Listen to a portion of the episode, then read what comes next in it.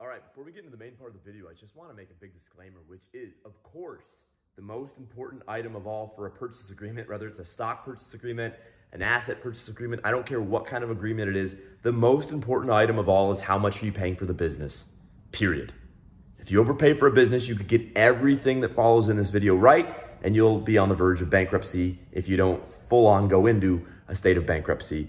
You'll be filing with the state for bankruptcy. You don't want that, right? So make sure you buy the business at the right basis. That's not the point of this video. We're not going to be talking about analyzing deals from a financial perspective. In this deal, I've made a lot of other content about that on the YouTube channel. Subscribe to the YouTube channel to get access to that content, of course, but make sure you're buying the business at the right earning multiple. Make sure you're buying the right business. That stuff cannot be understated, but it's not the point of this video. Though I will say, generally speaking, if you're buying a one to two to three to four to maybe $5 million business, about three times earnings is right around where you want to be playing ball. But that said, let's talk about six key items to think about when you're negotiating a purchase agreement. Let's start right now.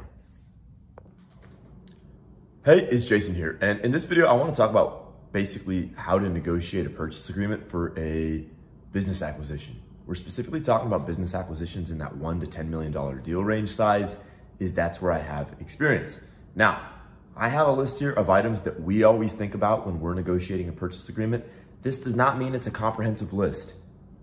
In full sincerity, this would be an hour long video if we were to even really begin talking about all the things we look at. And for me to really go even deeper, we would need an M&A attorney on this video as well. And I don't have that individual here. So we're not gonna be able to do everything, but this is the 80-20. This is getting 80% of what really matters, right? These may only be 20% of the terms to negotiate on that purchase agreement, but as the Pareto principle states, in most cases, 20% of the items will make 80% of the difference. And that's really what this is supposed to be for you. So number one, number one item I have here is negotiate the AR into the purchase of the business. Whether it's a stock purchase agreement or an asset purchase agreement, which we'll talk about in a minute, when you should use a stock purchase agreement versus an asset purchase agreement. Either way, however, make sure you include the age receivables. Now, for some businesses, this is gonna matter a lot. For others, it will matter much less. And the balance sheet will show you how large the age receivables are. But in either case, so that you have cash flow day one after you close the deal, the day after you close, I should say. In order to have that cash flow coming in the day after you take over, you need to include the aged receivables in your purchase of the business. Now, in many cases, if you buy the AR, you'll also have to buy the AP, the age payables. This means make sure that the age receivables are larger than the age payables. That is an assumption that underlines this point here, that the AR is larger than the AP. In the event that the AP is larger than the AR, it may be something to investigate diligence and it may mean that it's not a deal worth doing. But most businesses are going to have a larger AR than they are an AP, especially if the owner is pretty diligent about paying off his expenses.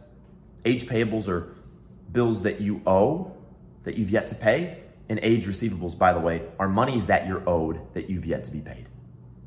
So the name of the game is just to make sure that once you buy the company, you still have cash flow coming in. And that's where buying the age receivables is so important.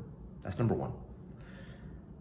Number two, make sure you include all assets needed to maximize revenue for the business.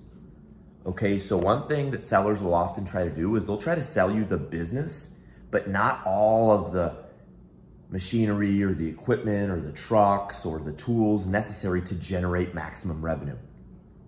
And I learned this firsthand with the first business acquisition I made out in Nebraska. I bought the basically the, the business, it was actually a manufactured housing community.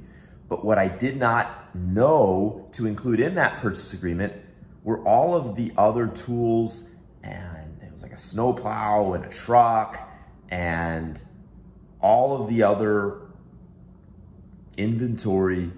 I, got some inventory, but I could have included more inventory. I could have bought the truck with the property. I could have bought the snowplow with the property.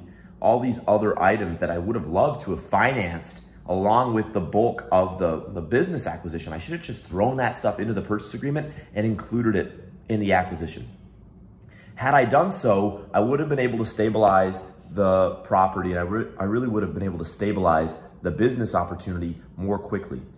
The fact that I did not include everything needed to generate maximum revenue in the purchase agreement meant that in year one, I was having to get these final items and bring them in. I had to buy a snowplow, I had to buy a truck, I had to buy tools, I had to buy in, bring in some more, more inventory. And so what I'm really saying for you is never buy a vehicle without four tires and without four wheels, and never buy a business without everything it needs to generate maximum revenue. There's no need and no reason to buy the most basic version of the business, especially if you're financing it. But even if you're not, if you're gonna go that far and buy a business, then my recommendation is buy everything alongside that business that the business comes with. Buy all the accessories, unless if these accessories are absolutely unnecessary for driving revenue, right? So in some cases, owners will have a $100,000 pickup that they don't even use for anything other than to take their kid to soccer practice. In that case, you don't need to include that $100,000 pickup truck.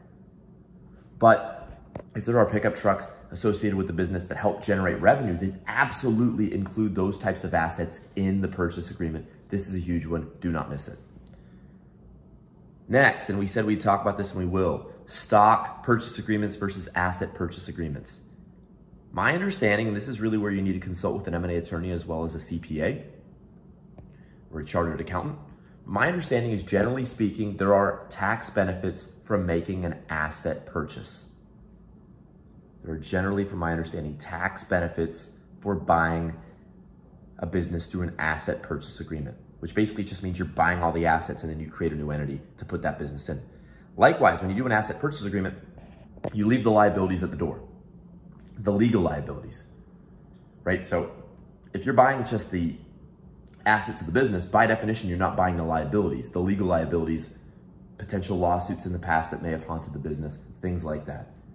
So we generally lean towards doing asset purchase agreements as opposed to stock purchase agreements, but there are reasons when you would want to do the opposite. And one real clear example is if there are long-term contracts that the business has that were made to the specific business and to the specific legal entity that you're trying to buy. In that event, you very well may want to do a stock purchase agreement so that those contracts carry on with you as the new owner of the business. So that's an area wherein, and that's an example wherein a stock purchase agreement may be more advantageous for you. You can also do a 1038H10 election, I believe is what it is called. And this is basically wherein each side gets to elect how they are buying and selling a business. My understanding, and let me actually do a quick Google research, a 1038H10 election, I believe is what it is called.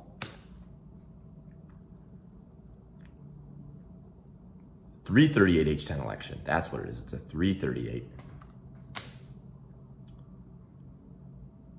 And it's saying a Section 338H10 election may be made for a target corporation if the purchasing corporation has made a qualified stock purchase of a target corporation from a selling consolidated group. So basically, I believe it's the idea that you get taxed as the buyer as if it's an asset purchase agreement, but the seller gets to sell the shares notwithstanding. It almost is a blend between an asset purchase agreement and a stock purchase agreement. And look, the punchline is you're going to really want to consult with your M&A attorney and your uh, your accountant on your team to help really get your, your strategy clear on this matter. But at the end of the day, there are a number of ways from which you can get the best of both worlds between a stock purchase agreement and an asset purchase agreement. And it, it is called a, uh, a, three, a 338H10 election. That's just one of these elections that you can engage in as a buying group to really set a unique precedent for how you're buying a company that basically blends the, the pros and the cons of both a stock purchase agreement and an asset purchase agreement. There are other types of elections, and your lawyer and your accountant will know more about those, but it's something you should be aware of. So think strategically about do you want to buy the stock of the business, the shares of the business, or do you, do you want to buy the assets? It's an important item when you're negotiating a purchase agreement. Let's continue. Next, negotiate a reasonable seller transition plan. Okay, ostensibly the seller has been running the business in the years prior to you buying it. So you need to negotiate a reasonable plan from which that seller is going to transition. And basically, how is the seller going to hand the reins over to you? How is the seller going to connect you with the key personnel, maybe vendors or clients or suppliers? How is the vendor industry uh, movers and shakers? How are you going to really get the insight and the goodwill the seller has and take it over for your company? This is something you have to be thinking about. For us, usually what we do is we have the seller stay on for a year. That's what we're doing now. When I started, I didn't do a lot of the stuff I'm talking about in this video, but now I've learned. And now we really like to keep the seller on for a year. And that's a that's an important piece of the puzzle because if you don't, sometimes you'll miss out on a lot of the insight that the seller has that can really help you be more successful. That said, there are scenarios wherein a seller is not all that good at letting go of the reins and this can be a complicated issue in and of its own right because here you are, a new entrepreneur trying to, to make your mark on this business, yet the seller in some ways is resisting that, resisting change. So be wary here. Another item that's tangential to this is make sure you negotiate any licensing in the purchase agreement. So for example, if your business needs a certain license that the seller has, I would secure that license for free or on a highly discounted basis for the first year of, of operation. Try to get that license included with the deal, included in the purchase agreement before you close. One of the last things you want to have to do is you close the business and then immediately you're scrambling like hell to get a license. Usually you won't even be able to get your deal financed if you don't have a clear licensing plan. But my point is make life easier for yourself and basically get the seller's license for the first year in which you're in business so that you have that first six months to stabilize the business and to just focus on what matters before you even have to think about re-registering with the state or with the county or with wherever for a new renewed license before you have to go out into the marketplace and find a new license holder or you need to take the test to get your license yourself. Whatever your game plan is for licensing, I would basically get the seller to license you for the first year for free if possible. Right? So try to get that seller to work for that first year.